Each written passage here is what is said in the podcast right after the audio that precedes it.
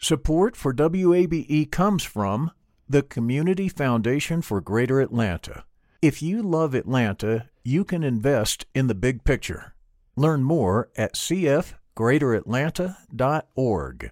I'm Earlonne Woods. I'm Nigel Poor. We're the hosts and creators of Ear Hustle from PRX's Radiotopia. Ear Hustle is a show about life inside prison, but it's not your typical prison podcast. In this next season, we've got stories about the objects people keep inside their prison cells, about residents in a women's prison who say they want to stay there, and the most beautiful prison garden Earlonne, I will never forget it. Ear Hustle stories about life on the inside told by those who live it. Find Ear Hustle wherever you get your podcasts.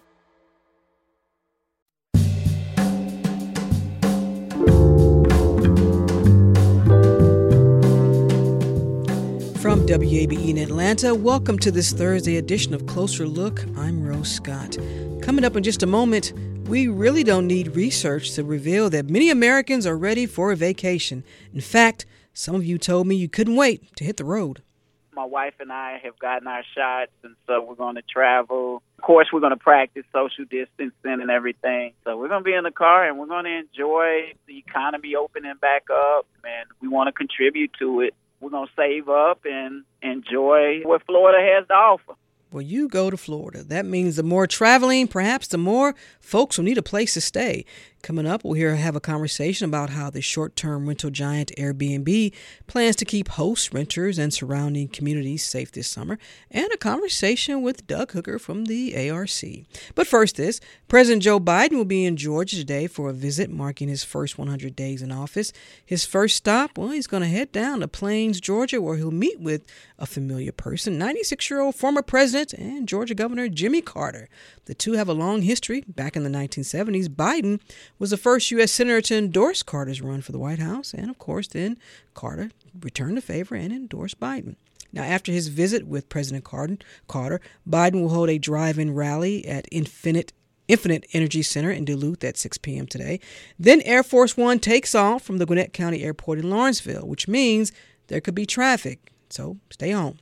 In other news, more than 89 million Americans are now fully vaccinated against the coronavirus. That's according to the latest data from Johns Hopkins University. Now, here in Georgia, the number is not that big, obviously. More than 5.9 million vaccines have been administered. And right now, we're about 24% of all Georgians are fully vaccinated. Meanwhile, yesterday we had about 100 new cases of the coronavirus that were recorded. So the total number of cases confirmed, and we're going to keep count since last year, is 877,816. And also, check this out. In the past 14 days, the average number of new cases in the state, well, it's been declining. That's all according to the Georgia Department of Health. And that's good news. This is Closer Look.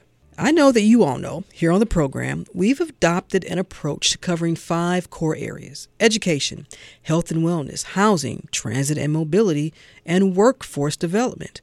And of course, these aren't the only topics we cover, but we also know that at the intersection of all of this is our quality of life, right? And that's why we cover a lot of these segments. And we also realize that all of these are intrinsic values when it comes to what a city has to offer to its residents. Take a listen to this. It is time for Atlantans to get a clear vision and the conviction of what is necessary and what is possible to, to set a successful course for our future. It is time for us to begin to focus on the regional challenge, solutions to our regional challenges, which, if left unchecked, will block our potential to become a great 21st century city. Things such as regional transit, affordable, walkable communities, and world class public education that's widely accessible. See, we're on the same page. That's the Atlanta Regional Commission's Executive Director, Doug Hooker, back in 2015 in a TED Talk. And the talk, Reshaping Cities Through Innovation and Imagination, focused on Atlantans taking bold moves to push the city forward. Well, Doug Hooker has led the ARC since 2011, but recently announced he's going to retire in March of next year. And he joins me now to discuss Atlanta's changing economic infrastructure, his career, accomplishments, challenges, and what lies ahead, not only for him, but also the commission. Doug Hooker, welcome to the program. Thanks for taking the time. Thank you, Rose. So glad to be here.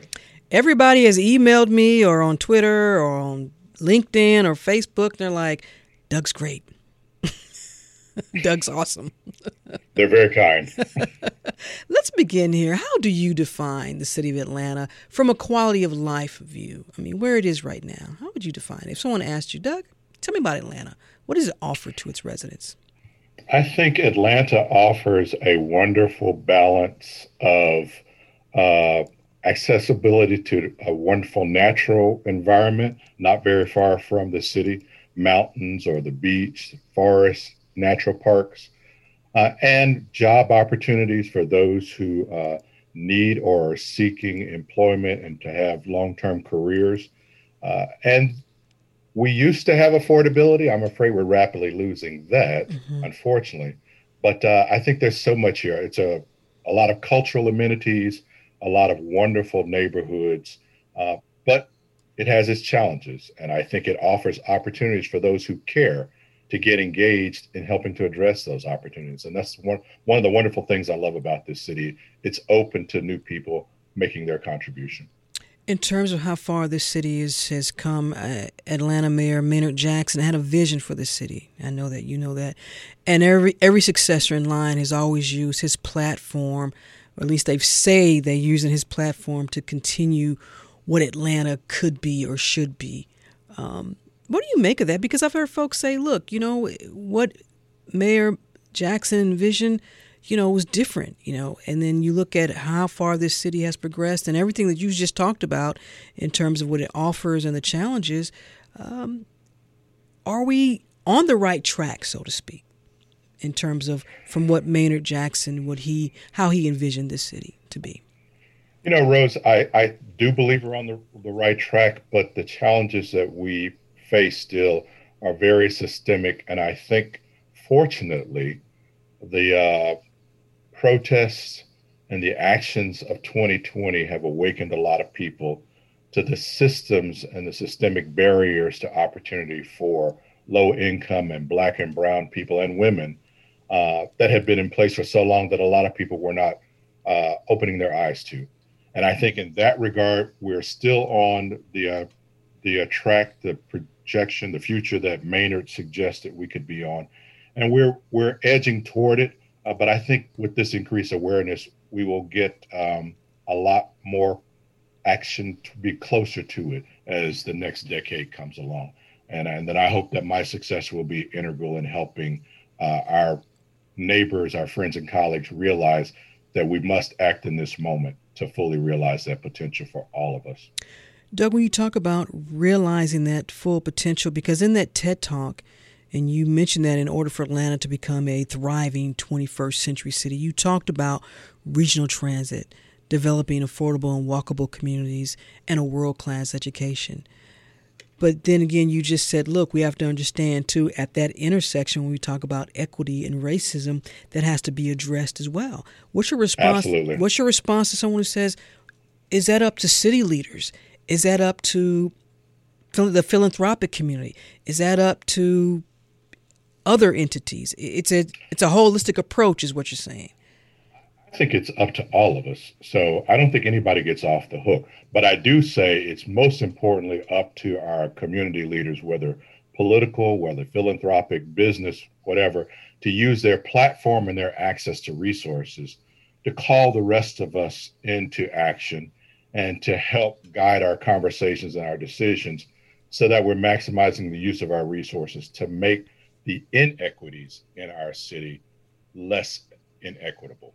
Um, so we all have a role to play in my in my mind. Well, let me ask you this, and, and not to get too political, because if we're talking about sure. city leadership for a moment, and we know that there's a mayoral race coming up later this year, I'm not asking you to endorse anybody, but what are those qualities uh, that are involved with city leadership, whether it's from the mayor or from the city council, that you think is necessary to, to, to play a pivotal role in that? Because they set a lot of policy and legislation. For example, when we talk about economic development and tax breaks and TADs and all this other stuff that developers seem to get, but there is always a negative or a sacrifice sometimes, and that's usually with communities of color. So, what role does leadership play in this? I'm talking about city leadership.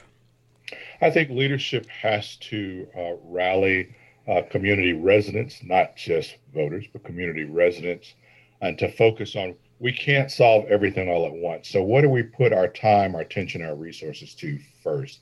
And to the extent that we are offering businesses and developers the opportunities for uh, tax supported development, we should also require them uh, to provide uh, aspects of their developments that fill the needs of the communities where they're developing and the city's needs. But the council and the mayor and those candidates who would seek to be mayor need to lead a, a, thoughtful community conversation about where are our priorities in trying to tackle inequities and realizing we can't solve it all. We can't solve it in one mayor's term or two terms if they have two terms. It's a long term play, but we have to have patience, persistence, and we have to have a goal and we have to have metrics. And then we measure our, our strategies and our policy making against those metrics in a way that it's transparent that the community can say, yes, we're making progress, or now we're not making sufficient progress where we need to be. Those metrics that you mentioned, what's number one? For me, uh, access to a job for mm-hmm. adults and access to quality education for young people. Uh, and those are hand in hand. They're not one and two, they are one and one. Mm-hmm. uh, where there is no stable income for a household, children will suffer. Uh, where there is no opportunity for quality education, adults in the long term will suffer. They go hand in hand. So, yes, access to affordable wages and access to quality education has to be first and foremost. I got this from Twitter when asking if Atlanta was a 21st century, and the person writes, quote, We're already one fifth of the way through the century, and we're consistently 20 years behind on highway infrastructure. Don't get me started on ATL potholes. I don't see us being visionary in any way, shape, or form. Hashtag Atlanta native. Too much doom and gloom in that, or understandable? you know, I, I, I, it's doom and gloom for me. I'm an optimistic person, and yes, we have challenges. I don't know of a major metropolitan uh, area in the world that doesn't have challenges. And if you go someplace, there's their challenges may be as much as ours, or they may be different than ours, but we all have them.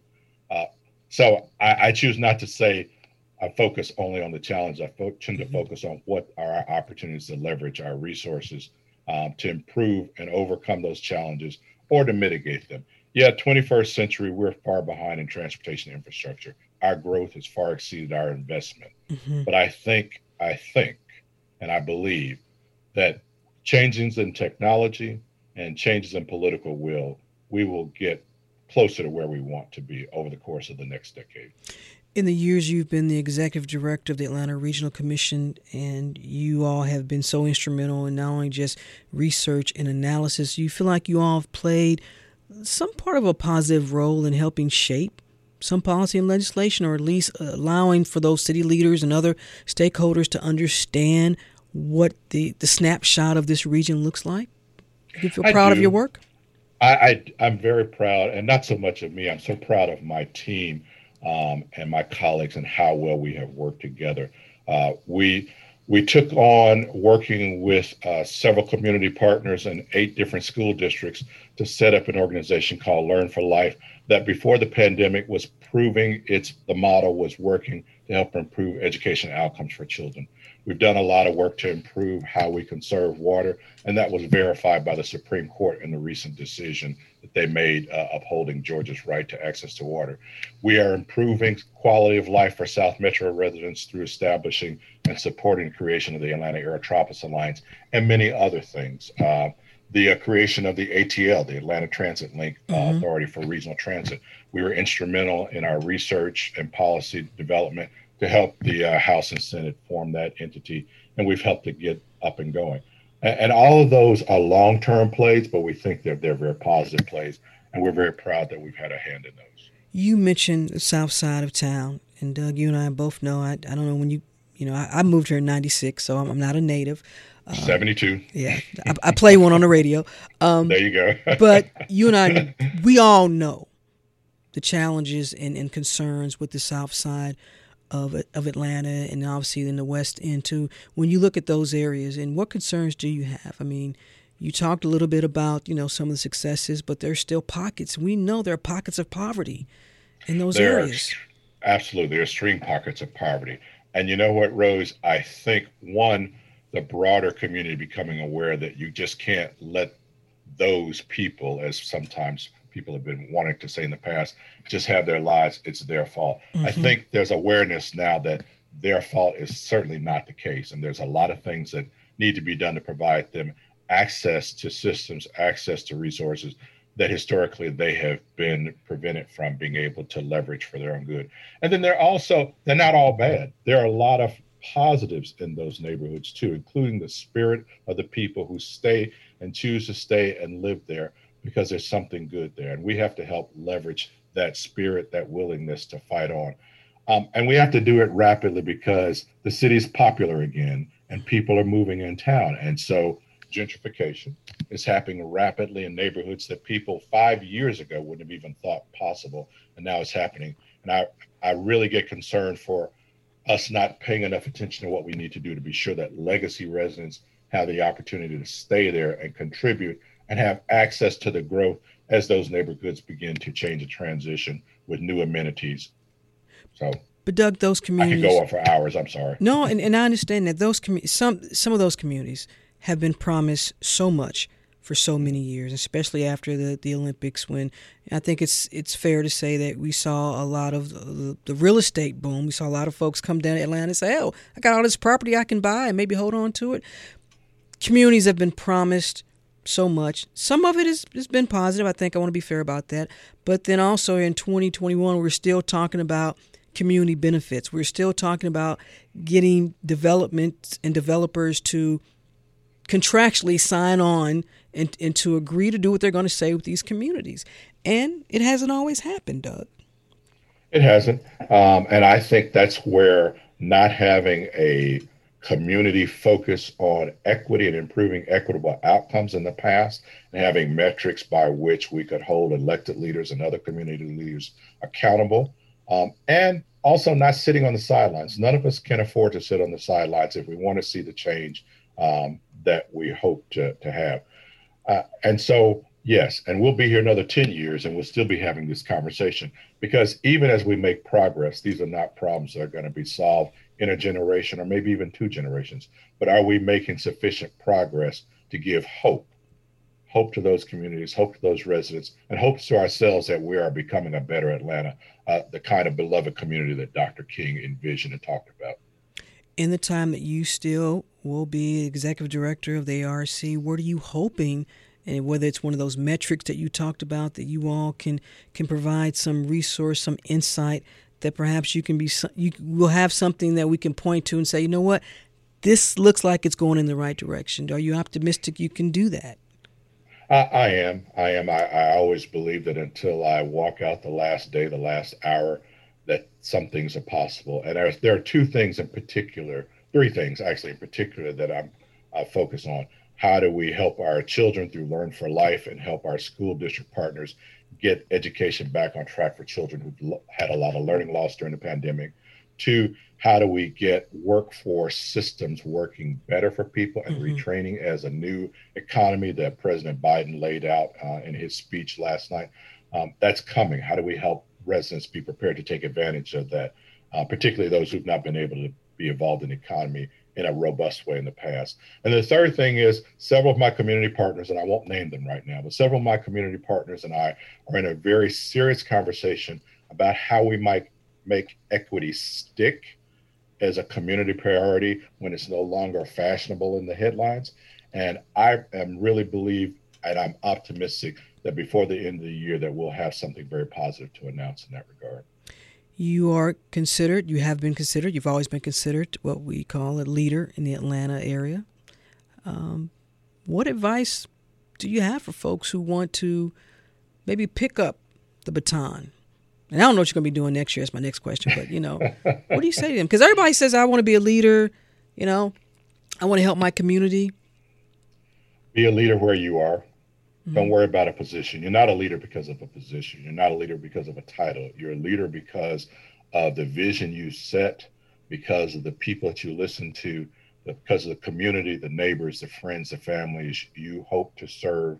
Uh, and leadership is a servant work. And if you're not prepared to serve, um, then you're not a leader. So if you want to be a leader, be, start where you are and be a leader for a small group of people when the time is right and the circumstances are right. Uh, the universe will call you into a higher leadership role. That's that's who I believe. That's what I believe is, is fundamental about any aspect of, of leadership in life. And where is the universe calling you for your next chapter?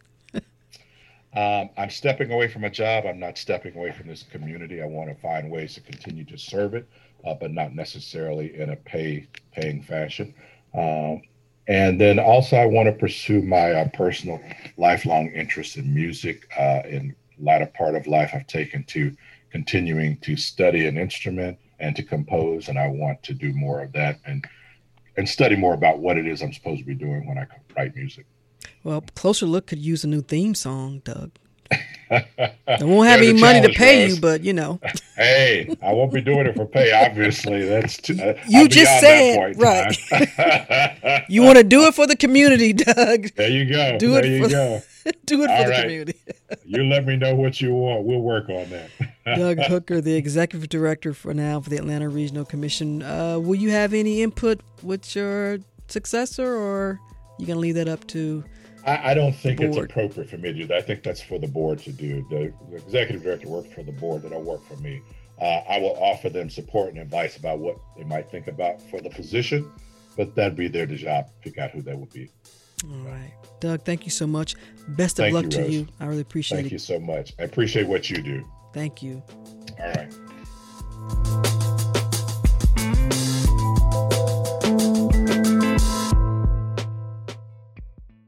Support for WABE comes from the Community Foundation for Greater Atlanta.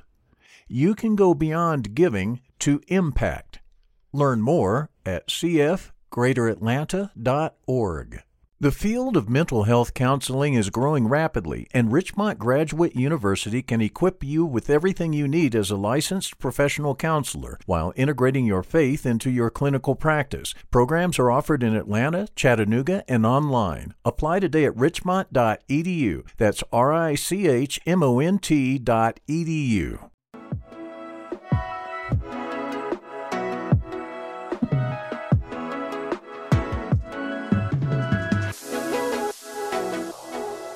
And Closer Look continues now here on 90.1 WABE. This is Atlanta's Choice for NPR. As always, I'm Rose Scott. Raise your hand if you need a vacation. Not you driving. In fact, some of our Closer Look listeners told me yes, they need a vacation, and their summer plans include traveling both my wife and I have gotten our shots, and so we're going to travel. Of course, we're going to practice social distancing and everything. So we're going to be in the car, and we're going to enjoy the economy opening back up, and we want to contribute to it. We're going to save up and enjoy what Florida has to offer. We're going out to Florida. We're driving, but this summer we're hoping to go out of the country to the Caribbean, if that's possible. But we've been trying to get the vaccine. We haven't been able to get both vaccines yet, but we certainly would love to get the vaccines before we travel. You know, next month I plan on going back to Michigan to see some family. Really want to see my parents and my uncles and my grandparents, um, and everyone got vaccinated, and, and I'll be fully vaccinated. Me and some friends decided that we're going to head to Mexico and, and kind of just enjoy and get away. Y'all going to Florida? Mexico? Cool. According to a new report from TripAdvisor, more than 67% of Americans plan to travel this summer. And of course, Memorial Day is just weeks away. The report finds that hotel and lodging searches are on the rise as well.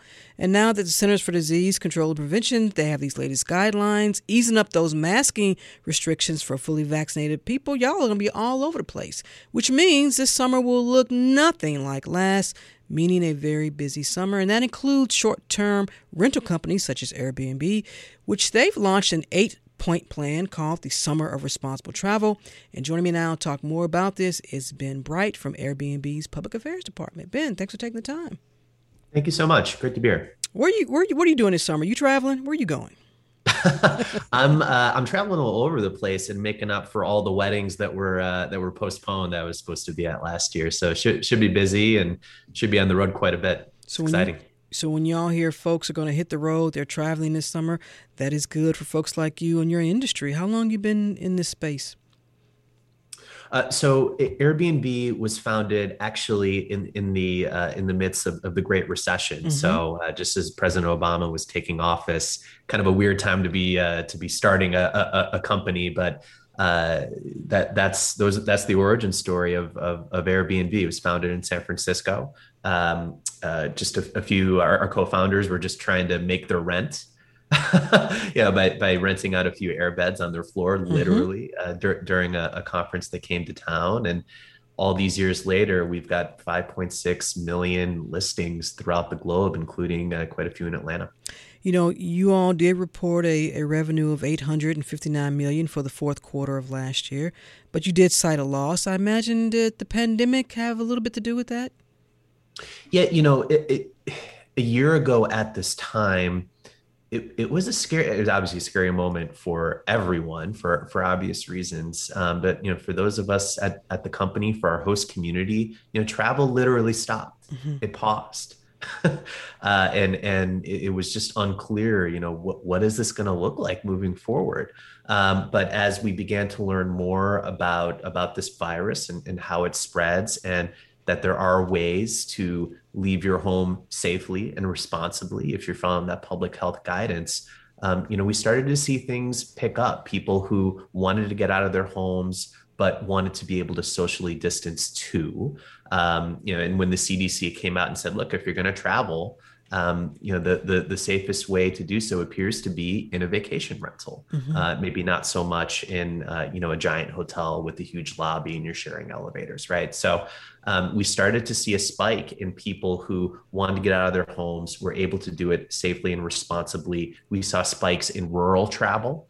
Um, so people, I mean, Atlanta is always an incredible destination, mm-hmm. uh, but you know, people wanted to get off the beaten path, even out of cities. Um, so there have been some really fascinating trends as a result. So are you saying if folks wanted to maybe check out more remote destinations? Yeah, that I mean that that's where there's just a ton of growth going on. Uh, and I think we're going to continue to see that, even though there's now a light at the end of the tunnel. People are getting vaccinated, so um, that should hopefully be, you know, positive for you know more urban, uh, you know, big cities that have always been uh, great destinations, um, such as Atlanta, of course. Um, but I, I, think you know that the, the the trend of kind of rural staycations that's not going away. Uh, mm-hmm. Uh, I think people have fallen in love with a lot of these communities, especially out near lakes, out in the mountains. Um, really skyrocketed in popularity. That being the case, Ben, you all have you have to give guidelines. Obviously, we know about the public health officials, but you all also have to give guidelines to your host. And now you have this new eight point plan, the Summer of Responsible Travel. Uh, how did all this come about?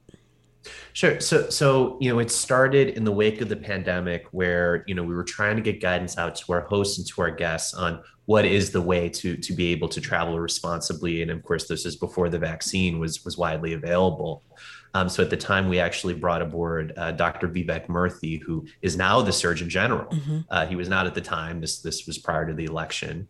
Um, so he was able to um, you know help us with with that guidance, and I think most importantly um, a, a, pretty uh, comprehensive cleaning protocol um, that, that we were asking, in particular, our hosts to adapt to and to follow. And to their credit, you know, they really stepped up uh, I think cleaning, you know, for anyone who's used Airbnb or short-term rentals before, and particularly for those who have hosted, cleaning has always been paramount. I mean, mm-hmm. if, if you're if you're not doing the job on the cleaning front, even in normal times, you're not going to last very long. And our platform really is the, is the reality. Um, but obviously, you know, everyone had to raise their game, mm-hmm. and there mm-hmm. were kind of particular measures that um, that we were re- recommending and eventually began to mandate um, that they follow. And one unique one is just asking, hey, you know, if you're going to be coming into contact with your guests for whatever reason, um, you need to be wearing a mask. Just really mm-hmm. simple stuff like that. Um, and, and, and, just following the public health guide. And So uh, some of this kind of predates um, the mm-hmm. vaccine being widely available, but as things are opening up, travel is coming back. Um, you know, people are, are, are getting you know hopefully immune from from this horrific violence that is you know just ravaged our entire country, including Atlanta um, you know, we still need to be following that that public health guidance. Do you have a mask uh, for your dog, Ben? yeah, yeah. I may, I, may, run back and, uh, and, and, take care of that. Your dog's fine. It's okay. It's, it's public she's, radio. She's so excited about it, safe and responsible right. travel. It's you know? public radio. We don't care about dog barking. Let me ask you this because, and we, and we're talking about safety measures with Ben Breit. He's a public affairs with Airbnb because it goes beyond obviously when we're talking about the coronavirus. But you all have had another issue here, and in this new plan, I understand you're gonna you have something that you can hopefully prevent so-called party houses. Now, here in Atlanta, right. we've had city council members raise concerns over this. Totally. What do you all have in this eight point plan that addresses that? Sure. So some of this is long term, and some of this is really special for, for the upcoming summer. Um, we we know that this is an issue uh, of concern, particularly in Atlanta. Uh, in many ways, predates Airbnb, but look, the reality is when when when bars closed, when when when clubs closed, or at least were restricted, you know so, some of that behavior you know people didn't want to stop it mm-hmm. um, and they attempted to take it to, to homes that they were renting um, so we really had to step up. It's just not something we're going to tolerate. We ban parties. We just it, we ban party houses right? So with that we're talking about a home where you know it's happening over and over and over again. We're getting reports every weekend. Uh, that's not something we're going to tolerate but also just straight up parties in general. Messaging out to our guests look if that's something you're trying to do first off, maybe maybe don't. maybe follow you know the advice of, uh, of, of of the public health officials of the mm-hmm. Atlanta officials and, and don't do that. Uh, but also, there's going to be really stringent measures that that we're going to take. We've even begun. Um, in, in certain cases, taking legal action against ho- uh, against guests, uh, excuse me, who've thrown unauthorized parties, who have mm-hmm. violated both our rules, our host rules, um, you know, for the duration of, of, of much of the pandemic, the city's rules, right? So just not something we're going to tolerate. So Ben, how do you define party and then a gathering, and then also? Sure, oh, I'll let you finish that. Go ahead. Yeah, no, it's it's it's good because you know we we've also set an occupancy cap at 16 people. Obviously, a, a, you know a party or something disruptive can still happen with less than 16 people. We we acknowledge that. So uh, drawing the line at 16 has helped um, uh, get some clarity out mm-hmm. to our mm-hmm. host and guests that I don't care what you're doing. If it's over 16 people right now in this pandemic, not okay. Uh, and below that, look, it's just about respecting neighbors and and just nothing disruptive is really the name of the game. So another thing we've rolled out is a 24/7 neighborhood hotline. Mm-hmm. Um, it's accessible at Airbnb.com/neighbors, and we encourage any neighbors to follow up with us if there's anything we need to know about. How do you make sure that folks aren't going to be unfairly profiled? As well in terms of the guests.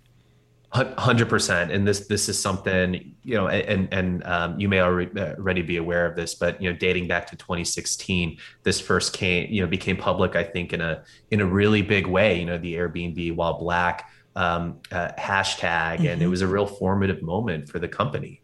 Um, so a few things that we've done um, in, the wake of that were a beefed up non discrimination policy, uh, we've introduced a community commitment in addition to that. So it's on the front end as you're joining the platform.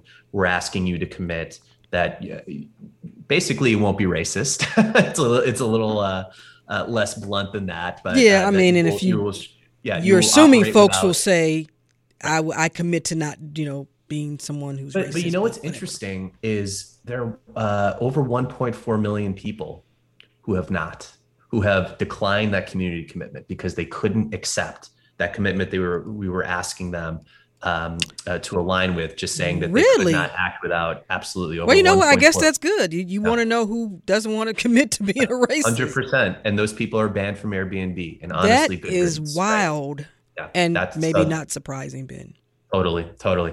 Um, so I, I, think there's a lot more. One thing that that we've done as well is we have taken away profile photos until the booking is accepted, right? So this is something that we were hearing um, from guests saying, look, when I'm trying to get a reservation, you know, my, my photo is evident and I feel like it may be a factor, right? So we took that away.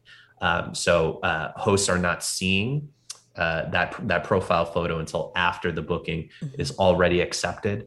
Um, I think there's a lot more on, on the way and we got a lot more work to do, but I, I think we're proud of what we've accomplished so far in the wake of uh, of that real formative moment in 2016.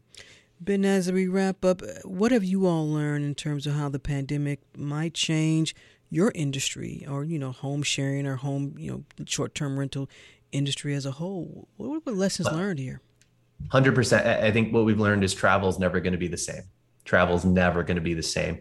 And additionally, I, you know, uh, talking about some of these rural destinations, that trend is not going away. I mean, I think people have fallen in love with a lot of these areas of the country that haven't traditionally been huge travel hubs. So that's number one. But also the way work is changing, where you're going to see a lot more flexibility, a lot more people able to work remotely. We're seeing a lot more folks who are just kind of booking Airbnbs for a month or two and just kind of living elsewhere, uh, living and working. Mm-hmm. I did it myself along with my wife uh, for for two weeks back in Gatlinburg, Tennessee, uh, and and we loved it. So I think that's a trend that's not going away as well.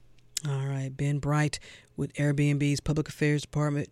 We'll have a link to your eight point plan for the summer of responsible travel. Ben, thank you so much for taking the time. I appreciate it. Um, what's your dog's name? Her name is Bree. Bree? Right. Yeah. Fairly behaved. We'll go with that. So, uh, yeah, a little bit of hiccup, but we appreciate it. Thank you. Thank you, Ben, for taking the time. I appreciate it.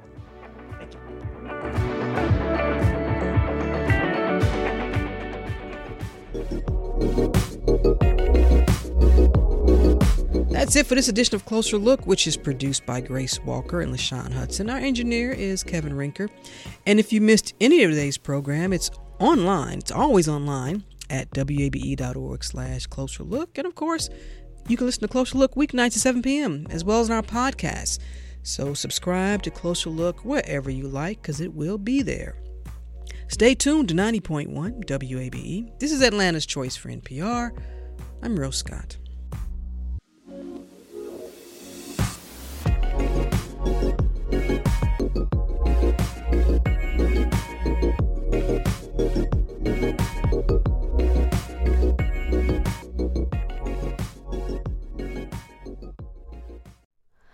Hi, it's Terry Gross, the host of Fresh Air. We bring you in depth, long form interviews with actors, directors, musicians, authors, journalists, and more. Listen to our Peabody Award winning Fresh Air podcast from WHYY and NPR. The Gold Dome Scramble podcast is now plugged in, a WABE Politics podcast. New name, same on the ground reporting from us, WABE Politics reporters Sam Gringlas and Rahul Bali. We'll cover local, state, and national politics as we talk to politicians and voters to break down each week's biggest headlines. New episodes drop on Fridays. Listen and subscribe at WABE.org or your favorite podcast platform. WABE.